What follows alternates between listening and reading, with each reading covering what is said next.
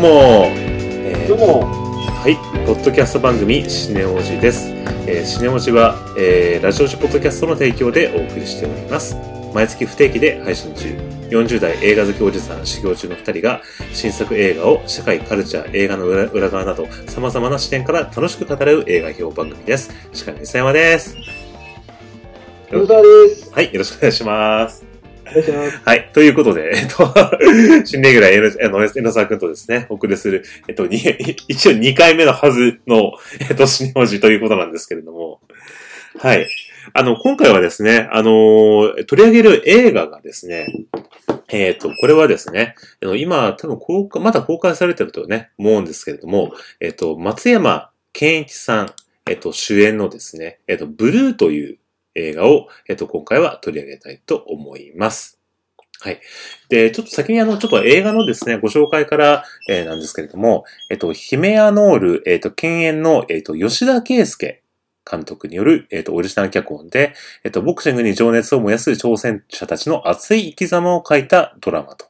で、ボクサーのウリタは誰よりもボクシングを愛しているが、どれだけ努力を重ねても試合に勝てずにいた。一方、ウリタの誘いでボクシングを始めた後輩、小川は、えー才能とセンスに恵まれ、日本チャンピオンに大手をかける。かつて、ウリタをボクシングの世界へ導いた初恋の女性、チカは、今では小川の婚約者だ。えー強さも恋もウリタが、望んだものは全て小川に奪われたわけだが、それでも、えーウリタはひったむきに努力を続ける。しかし、ある出来事をきっかけに、ウリタはこれまで抱えてきた思いを、えー二人の前で吐露し、彼らの、えー関係は変わり始めるということで、えー、松山健さんが、えっと、主任を務めて、後輩ボクサーの小川を、えー東出正宏、えーで、初恋の人の地下を、えー木村文乃さん、で、新人ボクサーの奈良崎の役を江本時夫さんが演じたというような映画でございます。で、ちょっと一応これもですね、あの、記憶を呼び覚ますためにですね、ちょっとあの、予告編を見た方が、あの、いいかなと思うので、えっと、それをちょっと見たいと思います。はい。えー、じゃあ、ということでですね、今予告編をちょっとご覧になっていただいたんですけれども、えっと、あの、まずこの映画自体が、まあ、今回の何の映画を取り上げようかなと、あの、エルちゃんとちょっとご相談したときに、まあ、これを、あの、見に行くからちょっとどうですかと、ちょっとこういただいたんですけど、これ何ですか？こう、きっかけは何かあったんですか？この映画を。でも、名古屋引っ越してきて、うんなんか別に知り合いもいないし、うん。なんか、あのー街中を歩いてたら、うん。映画館があって、で、たまたまそこにあった映画の中で、うん。一番面白そうだったのが、ブルーでした。いやー じゃあ本当に結構行き当たりばったりというか、まあ偶然ちょっと、まあい面白そうだなと思った。そうそうそう。えー、あーうんうんどう、どうでした？この今回、このやつ見てみて。でだからその監督オリジナル脚本っていう作品って、うんうん結構なんか僕の中では、うん。いやこれ言うのはあれだけど、ネガティブな印象がもともと僕の中で偏見としてあるんですよ。あそう、それはつまりあの、な、ないらない、なんか原作があるものじゃなくて、オリジナル脚本って、結構ちょっとなんか、どうかなっては、ていうか、つま、まあ、個人的にはつまんないものが多いかな、みたいな感じで思ってたってことそういうこと？そうですね。ええドキュメンタリーとかは別なんですけど、こういったフィクションものってなんか起承転結とかはっきりしなくて何を伝えたいんだろうっていうのがわからい。ないことが結構今までの僕の経験では多かったんで、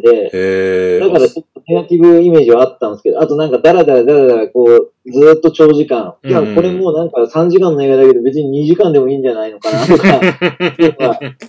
感じるのがあるんですけど、これはね、うん。本当になんか見てて、うん。えっと、良くて、で、その確かに、監督オリジナル脚本っぽくて、起承転結で言えば、うんうん。そこまで、なん、なんだろう、まあ僕は別に、あの、バックグラウンドで言えば、そんなになんか、うんアート映画とかうん見るっていうよりは、うん。一般的な、まあみんなが見る映画を普通に見るっていうレベルの人なんで、おまあどっちかというとエンタメというか、起承転結はっきりした映画しか見てないとは思うんですけーど、まあそうんただそれにしても、えっと、この映画って、そういう意味では監督オリジナル脚本で、うん起承転結ってう、んむちゃくちゃはっきりしてるわけではないんだけど、でーも伝えたいことはすごく伝わってるしうん、うん。うん。あの、いい意味で、その起承転結うん。をなんか狙ってない感が。なんかリアリティがあって素晴らしいなと思いました。ああ、なるほど。あーじゃあ、その気象転結というか、まあ、そのところがなくても、まあ、その話として、話し運びとして観客を、まあ、食い尽くさせると、まあ、エナちゃんを集中力を途切れさせないような、まあ、推進力があったという感じ。そうですね。あの、うん。東出さんの役の人がうん。最終的にどうなるかってすごくやっぱり僕は気になりながら見てて、ええあうん、で、でもなんかまあ、なんかこれネタバレ感がちょっと出ちゃうあれなんですけうんど、はいあの、最後まで何も、えっ、と、具体的なことは言いませんけど、思ってたより別になんかそんな起伏というのはなかったんですね、僕の中では。で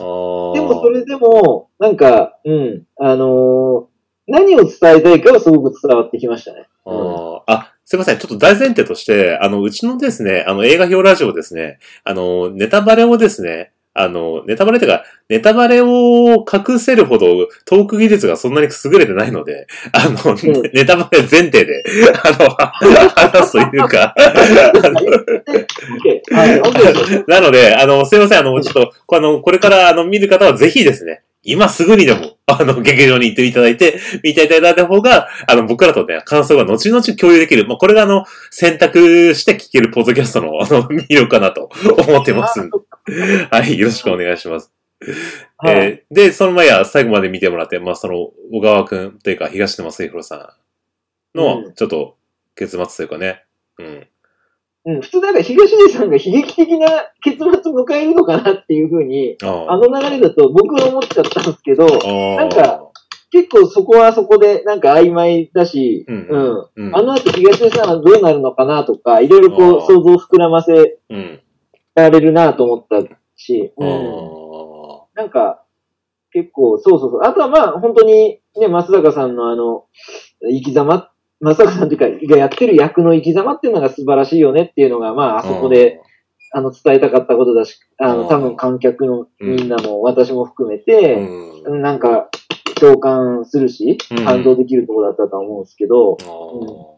今ほら、あどうぞどうぞ。ああ、全然全然、あの、全然そういう意味では、うん。うん。それぞれの、あの、う役どころ、誰を見ても、うん。なんか共感ポイントってのあるのかなと思いました。あの、今さ、あの、テーマ的にさ、なんか、あの、いいなって思ったっていう話をしたけど、まあ、そこら辺はどういうところが共、なんか共感というか、したポイントですか？いや、まあ、やっぱりその、挫折っていうことと、うん。あとは勝者は勝者なりにの辛さとか、うん。あとはまあ、その、あれでしたっけ？あの、え江本さんの息子さん、うん。がやってる役の、まあなんか、あ、新しく入ってきた人が結構こういう なんか、うまくちゃうみたいな、うん。あの雰囲気とか、でも、でもなんか結局挫折するみたいな雰囲気とか、うんなんか僕らの人生ですごい、あの、直面することっていうのを、うん。むっちゃなんかその3人を通して凝縮して描かれてて。うん、なんかそこがすごい、あのーでもなんかそのきれ描き方もね、なんか教科書的じゃないというか、きうん、ないんだけれど、綺麗にまとまってるなって、あ、綺麗にまとまって、これいい意味でですね、うんあの、ちゃんとまとまって描かれてるなっていうふうに感じて、うん、ああ、なるほどね。そう3人とも共感しました。ああ、確かに。うん。あのーいや、僕ね、あの、今回このエノちゃんが、この映画を進めてくれて、いや、これす、あの、はじめね、あの、まあ、今回は、うんまあ、まあ、ちょっと今回からエノちゃん、あの、レギュラーでね、あの、いろいろ、あの、いろんなご映画をご紹介いただこうかなと思ったんですけど、で、あの、いろいろ話を聞いてる限りだと、エノちゃん結構なんか、あの、まあ、僕も、わ僕も好きなんだけど、結構この、なんていうか、こう、まあ、社会派じゃないんだけど、結構、あのー偏差値高そうな映画も、まあ、結構好きかなと思ったんですよ。で、それを、そういう話もしたいなと思ってたんだけど、あの、今回挙げてきたのが、こういう、まあ、ボクシング映画じゃないですか、今回。まあ、かなり真っ当な。っていうところで、ちょっと意外だったのがあって、あ、マジですか？うんそうそう。で、でも、よくよく考えたら、この間、あの、花エルちゃんとどんな映画が好きって話したときに、あの、ミリオンダラーベイビーをあげたじゃないですか。ああ。いや、で、まあ、あ、もなんかそれがちょっと関係してんのかなって思ったんだけど、そういうことでもないの？これ。あの、さほどね、関係してないですけど、うん。だから、なんか僕、ボクシングってなんか、別にやったこともないけれども、うんうん。なんかのかもしれないですね、スポーツとして。別にボクシング僕、なんかテレビでやってとか、やってても、うん、うん。むしろ見ない方なんですよ。だけど、ど、なんかね、スポーツ選手の、うん。なんか、独白というか、なんかその、現役時代で僕はこうやってました、イチロー選手とかね、うんうん。そういうのを読むのが結構好きで、その時の精神状態がどうだったとか、そういうことが、ボクシングって多分映像として一番現れしやすいスポーツなんじゃないかなって思ったりしました。今その質問を受けてねあ、うん。そうなんだ。あ、じゃあそのスポーツ選手のちょっとその式みたいなのもちょっとよ読んだりするんだ、そういうのなんか。そうそうそうそう。ああ、なるほどね。あの、うん結構僕今回この映画が、まあいや、すごい素晴らしくて、てかテーマが素晴らしいなと思ったんですよ。うん。で、あのー要は、まあ、そのボクシングっていうスポーツ自体が、あの、まあ、監督がおっしゃってたんだけど、要はその、なんていうかな、あの、まあ、格闘技で言えば、要は足も使えないわけで、手しか使えないじゃないですか。だから、はい。どんどんどんどんなんかこう、なんていうかな、あの、アートというか、芸術性がだんだん高まっていくようなスポーツだっていう、なんかおっしゃってて、で、この監督自体がなんか、もう30、20年か30年かわかんないけど、ずっとえボクシング経験があるな監督らしいんだよね。うん。で、その自分のボクシング経験をえあの描きたいっていうふうになんかおっしゃってて、で、あの、今回だから、あのーよくあるボクシング映画とかでありがちなものじゃなくて、あの、実際のボクシングやってる人たちはこういう感じなんですよっていうのを描き方ったらしいんだよね。うーん。うんだから、あの、本当普通だったら、あの、江本時夫くんがやってるあの、新人ボクサーの彼がいるじゃん。うん。で、要は、うん。そう、初めなんかすごい勢いだけで弱々だったのが、だんだんだんだんこう、実力高めて強くなっていくっていう、まあ、だ要は、彼みたいなのが本当だったら主役になるはずだよね、多分。うん。あの、まあ、あの、よボクシング映画だと多いと思うんだけど、そうじゃなくて、うん。その、今回、松山健さんっていうのは、もう初めからずっと勝てなくて、最後まで勝てないっていう、か彼を主役にしたところが、なんか今回の肝なのかなと。あ、確かにそれは思いますね。ただ僕ね、格闘技じゃないんだけど、高校の時ちょっと柔道を、あの、なんか途中でやってたことがあって、あ、そういえばやってたな。そうそう。で、その時の先輩とちょっと重なる部分はありますね。なんか、その先輩も、正直やっぱり別に体も細いし、全然勝てなかったとか確か記憶してるんですけうど、んうんうん。なんかすごく柔道に対して、うん。まっすぐに向いてて、で、僕とか全然もう弱々な1年生とかにうん結構優しく教えてくれたりっていう先輩がいて、なんかその人と重ねてたかもしれないですね。ああ、なるほどね。うんそう。あの、そう、だから、その、うん。なんつうの、松山健さんのボクサーってのは、要は、あの、ちょっとね、あの、話を、まあ、聞いてる人のために言うと、要は、あの、万年、まあ、30過ぎても、ずっとその青コーナー挑戦者にいるボクサーで、全く、てか一勝もしてないんだよね、確かね、あれね、あの人ね。っていう感じの、まあ、ボクサーで勝てないんですよね。で、うんなんだけど、で、で、しかもお前勝てないじゃないかみたいなことを周りに言われても、それでもずっと続けるというような人で、で、僕ね、いや、これ見てね、なんかもうすごい感動したんですよ、その、なんていうか、これが、なんか今の、なんかこう、に、なんか、この日本の生き方というか、日本のちょっと、それに重なる部分があるというか、つまり、なんか、なぜそれをするのかみたいな。うん。その、要は、まあ、この間の、ちょっとね、あの映画の、ほら、ディズニーの映画の話したもん、実存とは何かみたいなね、最近ちょっと僕が映画を見るときにこのテーマが重なるんですけど、あの、まあ、うん要は、別にあの、松山健一がボクシングをやることって、誰からも求められてないじゃない。うん。だけど、で、しかもあの、ほら、おばあちゃんから、あの、あなたいつまでも目が出ないのにこんなことしてて楽しいのみたいな。あの、ボクサーズやってるおばちゃんが言われて、いやーなんかやりたいことな他にないんですよねっていうふうになんか言うじゃないですか。うんだけどまあ、あのーでも、裏を返せば、あのー彼って、これだけやってれば生きていけるっていうことかなと思ってて。うん。うんなるほど。うんつまりその、負け続けてもこう自分が生きることを実感するためにボクシングを続けるっていうこと自体が、あの彼の、要は生きる実存であって、その、まあ、それをやること自体がその彼の人生そのものみたいな感じなのかなと思ったんですよね。まあ、この、僕はこの映画見てて。だから、うんあのー、旗から見れば、もう、あ、なんだっけ、東出くんのかも、もう、あの、次試合やったら死ぬかもしれないみたいな。感じは、ってか、この、なんで次死ぬかもしれないのにやるんだよって、まあ普通だったら思うかもしれないけど、だけど、自分がの命が終わっても、このぼ、次の試合、ボクシングをやることが彼の、俺の人生なんだって。まあ最後ね、あの、木村義ちゃんにどどうしても引き止められてね、ちょっと引退するけど、でもそれでも、やりたい。ってか、いや、もうあの、引退しても、とりあえず走らざるを得ないとか、走りたくなるみたいな。で、それって要は、彼の生きることそのものがボクシングだからうんっ。ていうことなのかなと思って。うん。で、それってなんかこう、あの、なんかこう、今の世の中、こう、例えば、不要不急とか、で、なんかこう、あの、いろんなことが、なんかこう、制限されたり、こうなんかう、んそれは必要ないんじゃないかみたいなうんことを言われるのが、なんかと、真反対の？うん。で、だからむ、旗から見れば無駄なくなるのかもしれないけど、その人にとってはそれ自体が生きること自体全てなんだみたいなうん感じのテーマをなんかね、思って、ちょっとすごい、僕はなんか感動しましたね、なんかね。なるほど。うん。確かそうですよね。だから今なんか本当にもう効率とか、なんか、ううん、競争とかみたいなものの中うで、んで、ボクシングっていうのは、まあ、競争なんだけど、うんまあそこにいる中で、なんか負けてるんだけれど、うん。いいよねっていう、あのね、輝いた存在感っうん。ていうところに焦点を当ててるのが、うん。なんか、すごくいいなと思いましたね。そうそう。で僕はだから言われてから、あ、そういえばミリオンダラーベイビーってどんな映画だったかなと思って見返したんですよ。ああ、でしたら、これ同じようなテーマ書いてんだよね、あれね。ミリオンダラーベイビーもね。ああ、確かに。あの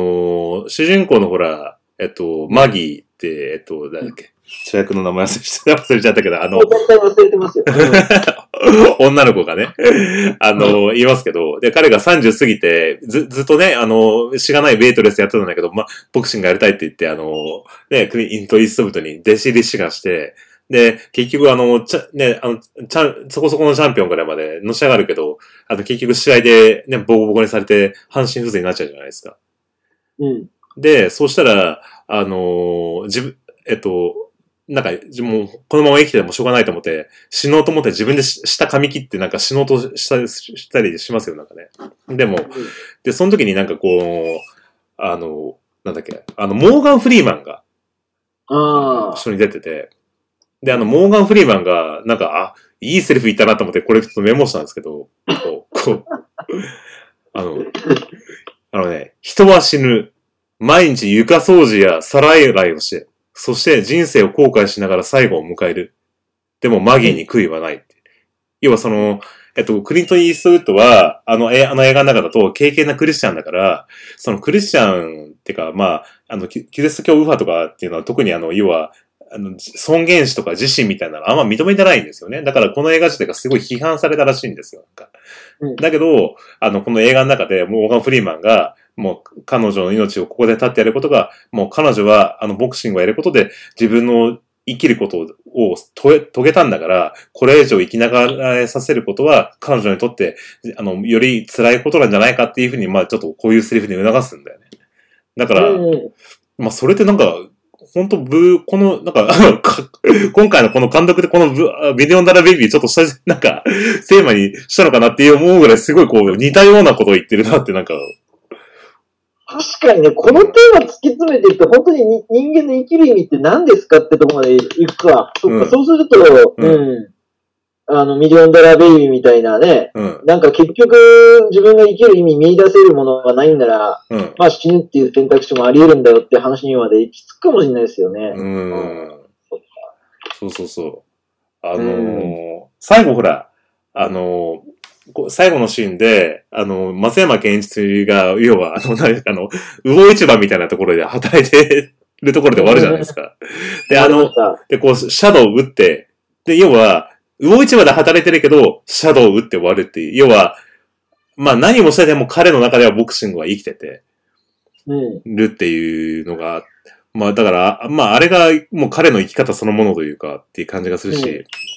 あと、うんなんかあの、今回のこのコロナ騒動とかで、まあ要はこういうことを結構考え、なんか僕はなんか結構考えざるを得なかった中で、あの、なんだっけな。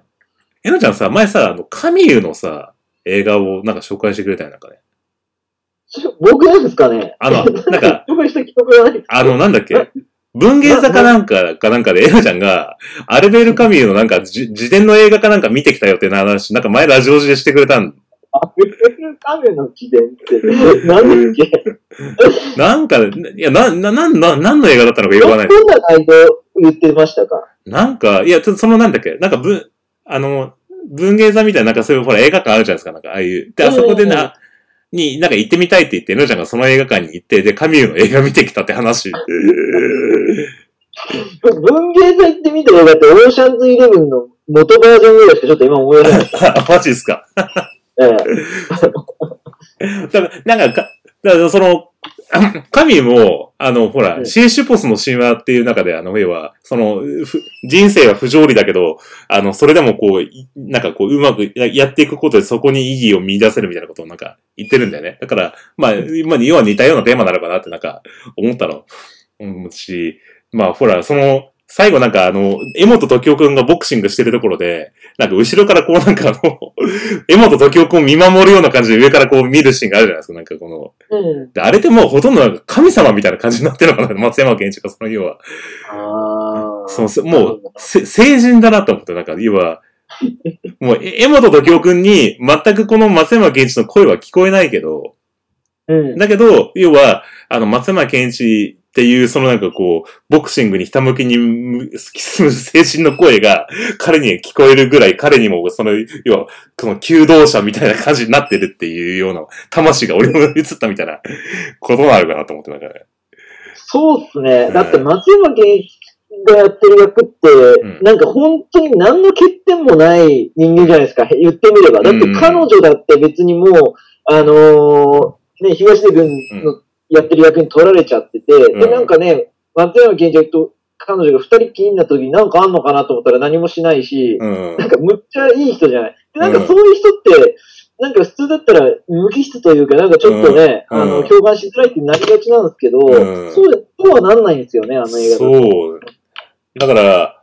ただ唯一、その、それは、っていうふうに否定するところは、あの、小川くんが、その、チャンピオンのタイトルマッチに行きたいっていう時に、それは俺は止められないっていう。それは、うんそのボクシング、そういう彼の生きることの意味そのものというボクシングを彼から取り上げることは同じことをやってる僕からはできないっていう、その要は本当求道者みたいな。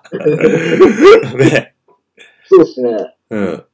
でもそれって、旗から見れば、確かにもう本当、あの、今回の、その不要不急じゃないけど、なんか全然いらない。例えばこう、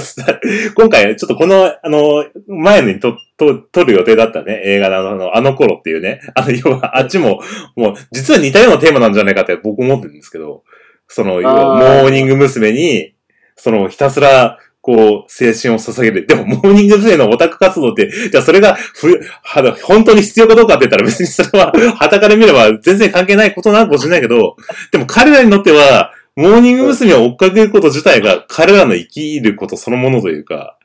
うん。それがあるから、あの、初めは松坂桃李も涙して、あ、もう一回生きてみようかなって思ったわけだよね。その 人生、それまでね、うまくいってなかったのが。そうですね。そうですね。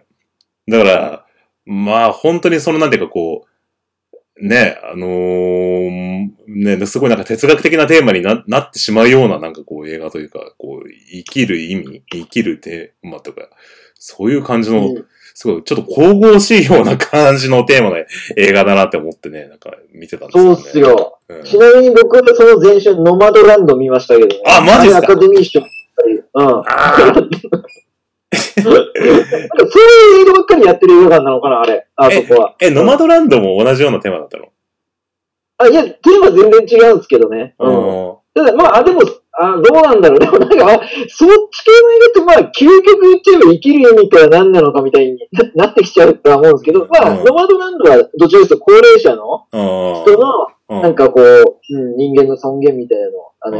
描いた映画でしたけどね。あ、うんそうなんだ。いや、いや、本当はね、ノマドランドをね、エロちゃんと見ようかなと思ったんだけど、でもあの、まあ、な、ちょっと何本もやるのもね、あれかなと思って、で、で今回あの頃があるからっていうのと、で、あと実際このブルー見たら、ブルーがすげえ良かったから、ちょっとこれを深く語りたいなと思って、こっちの方にちょっとシフトしてね。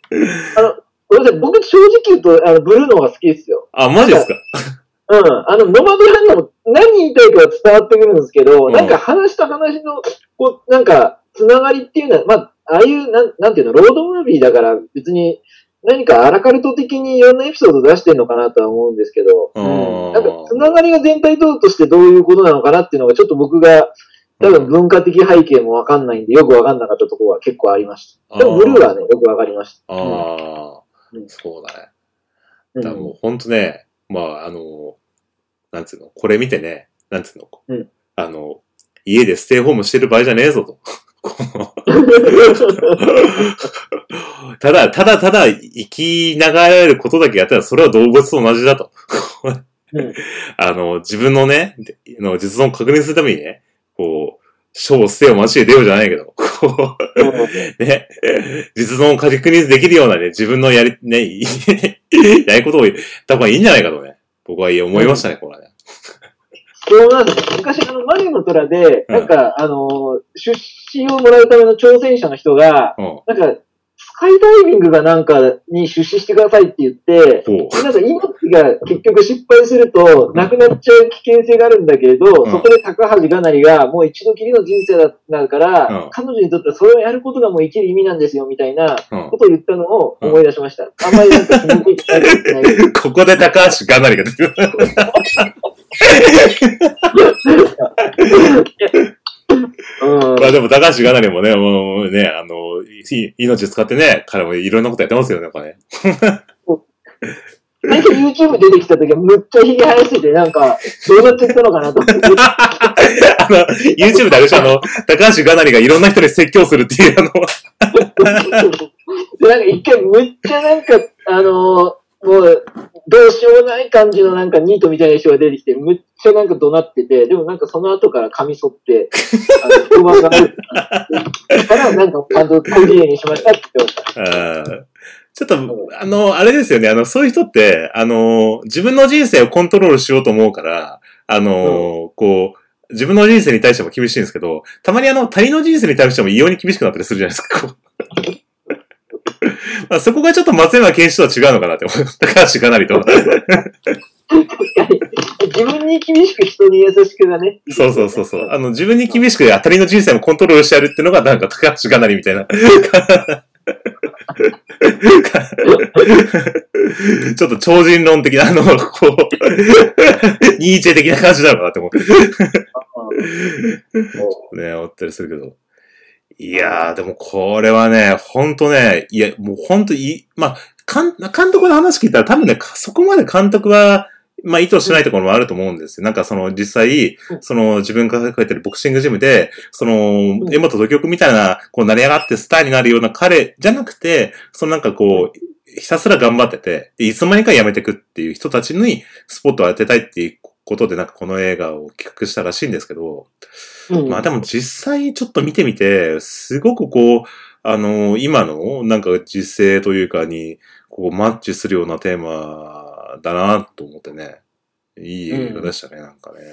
本当そうですね。だから人間の才能とかって本当やっぱり残酷な部分とかあって、うんうんめっちゃちゃんと志して、うん。うん、なんか志の方向も正しく努力しても、うんね、あの、後から来た後輩にバッと抜かされちゃうってのは、これ全然うん。人生あると思うんですけど、うんなんかそういうことがあっても腐らずに、なんかやってる、うん、うんみたいな、あそこがなんかすごい好きですね。うんなんかね、監督が言ってたのが、そのなんか、あのうん自分の先輩をモチーフにしてるんだって、この松山健一のことを。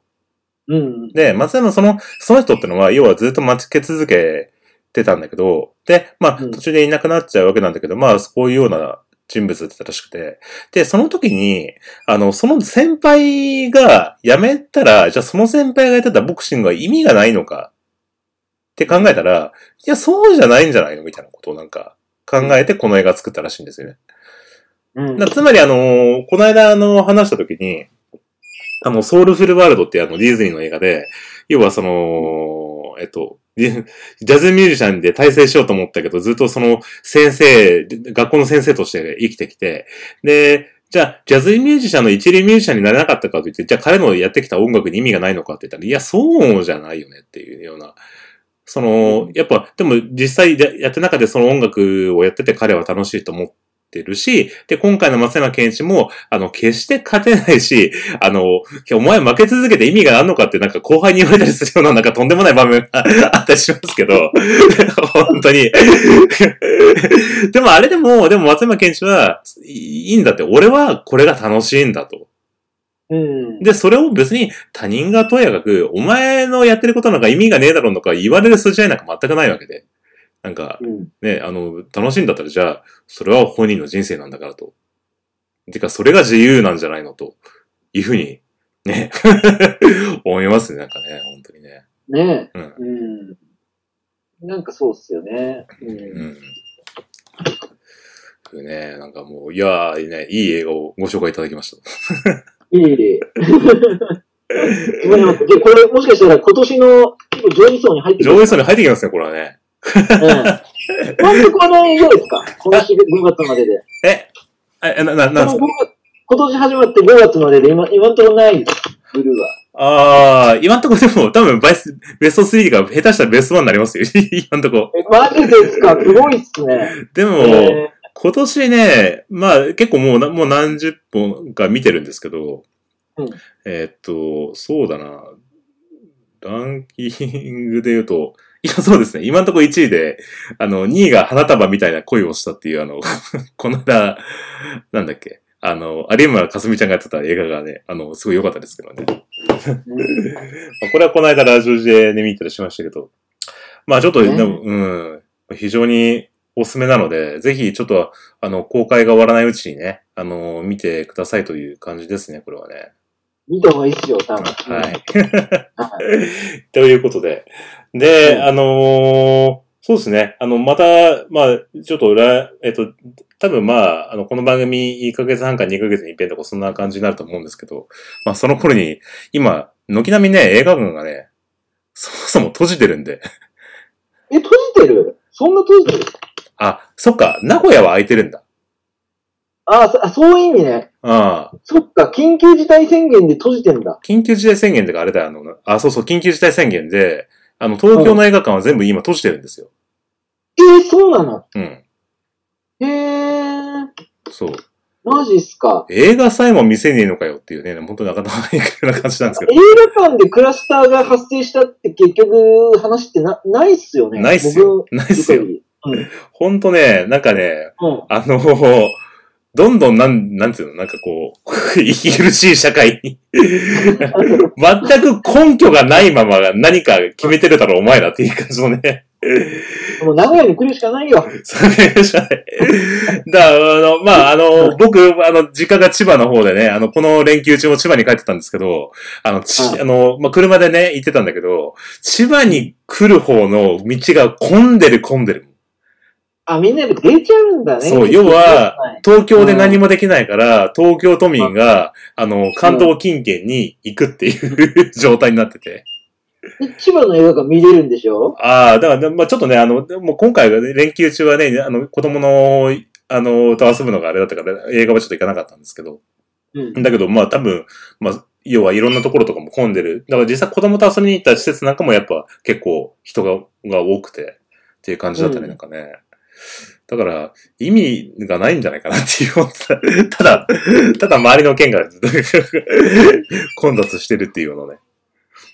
状態になってましたよね。面白い。うん。まあ、もうこれもまあ一応ね、あの予定では今月中旬に終わるっていう話だから、まあちょっとね、あの次の、あの時には映画、またね、あの、新作映画を見て、またワイワイガヤガヤしたいなと思ってます。新作がいいってことね。新作旧作リメイクとかじゃなくて。うん。あの、まあ、新作だね。で、てか、新作の方が、まあ、あの、みんなほら、感想来て、こんな、あの、みんな、見たから、見たけどみんなどう思ってるんだろうっていうふうに、ちょっと感想を共有したいとか、まあそういうのがあるのかなっていうのと、まあでも、旧作でもね、あの、いいですよ。あの、この間、なんか、ヒロさんが、なんだっけ、えっと、ペンタゴンペーパーズか。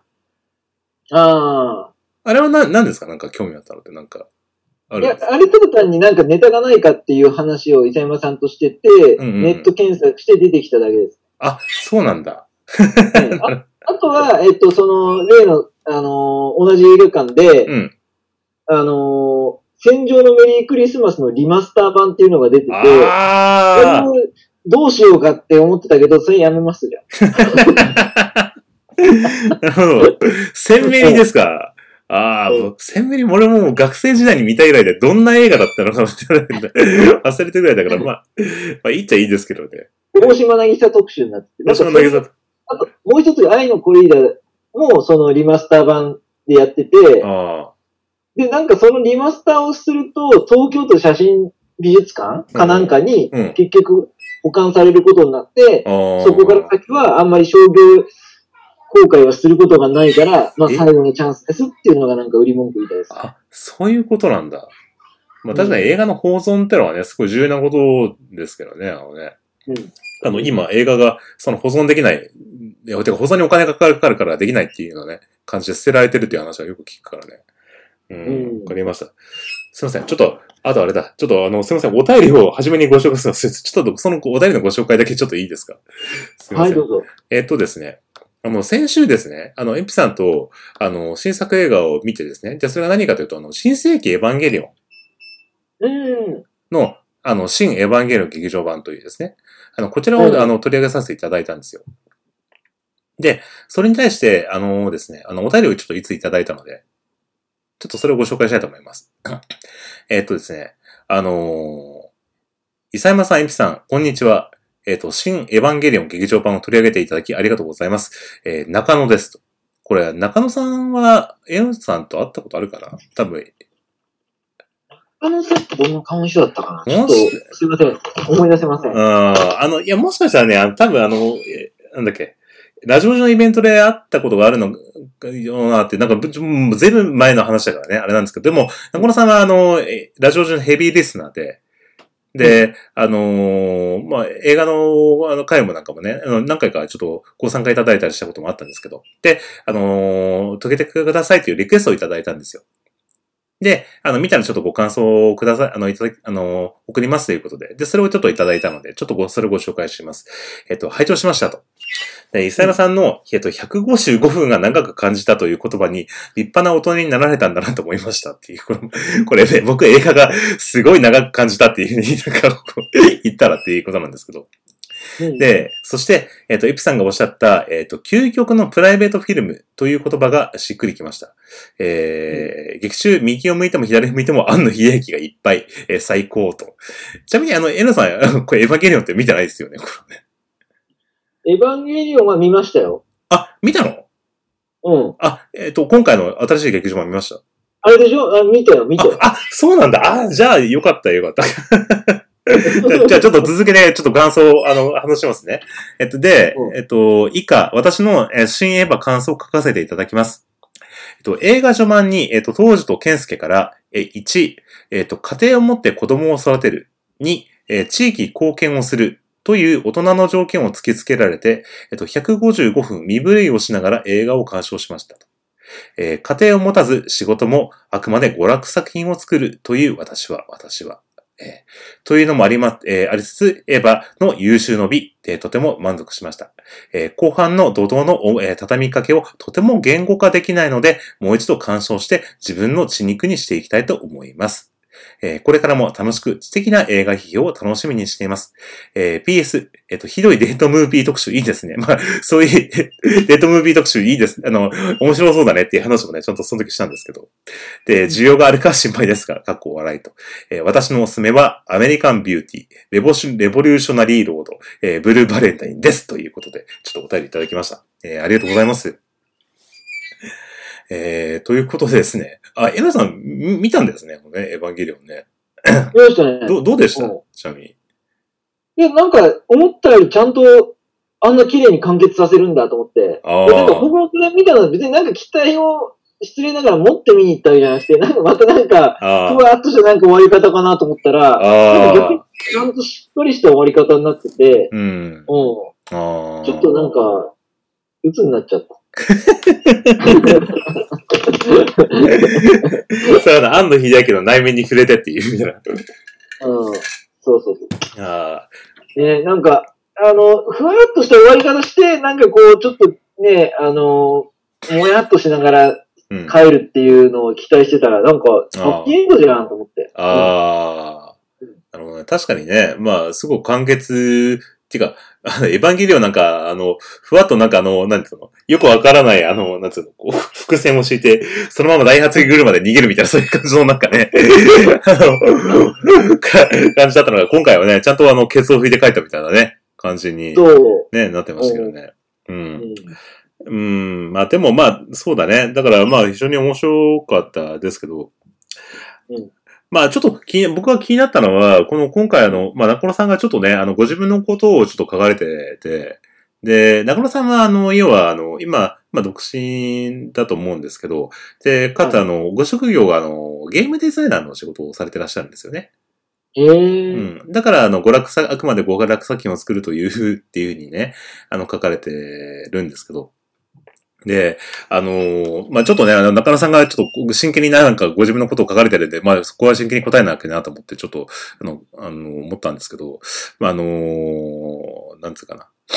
あの、要は、自分が、まあ、あの映画の中で、要はあの、今までエヴァンゲリオンであまり書かれなかったみたいな、あのーなんていうか、大人としてどうするかみたいなことがあったじゃないですか。要は、あの、同級生が大人になって家庭を持ったり、あと、地域にこう仕事をしたりとか、まあ、要は、あの、いろんな、社会に役立ってるっていうね、ねうん、ことが書かれてるわけですよね。で、まあ、それに対してちょっと中野さんが自分はそれに、ね、な、追いつけてるかなっていうか、まあ、そういうになんかなってるかなっていうふうに、多分思われたと思うんですけど、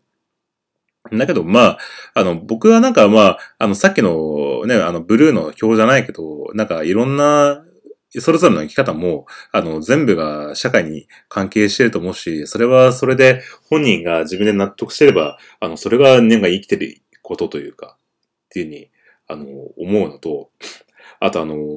今あの、ちょうど公開してるんですけど、あの、僕が富跳ねる理由っていう映画知ってます？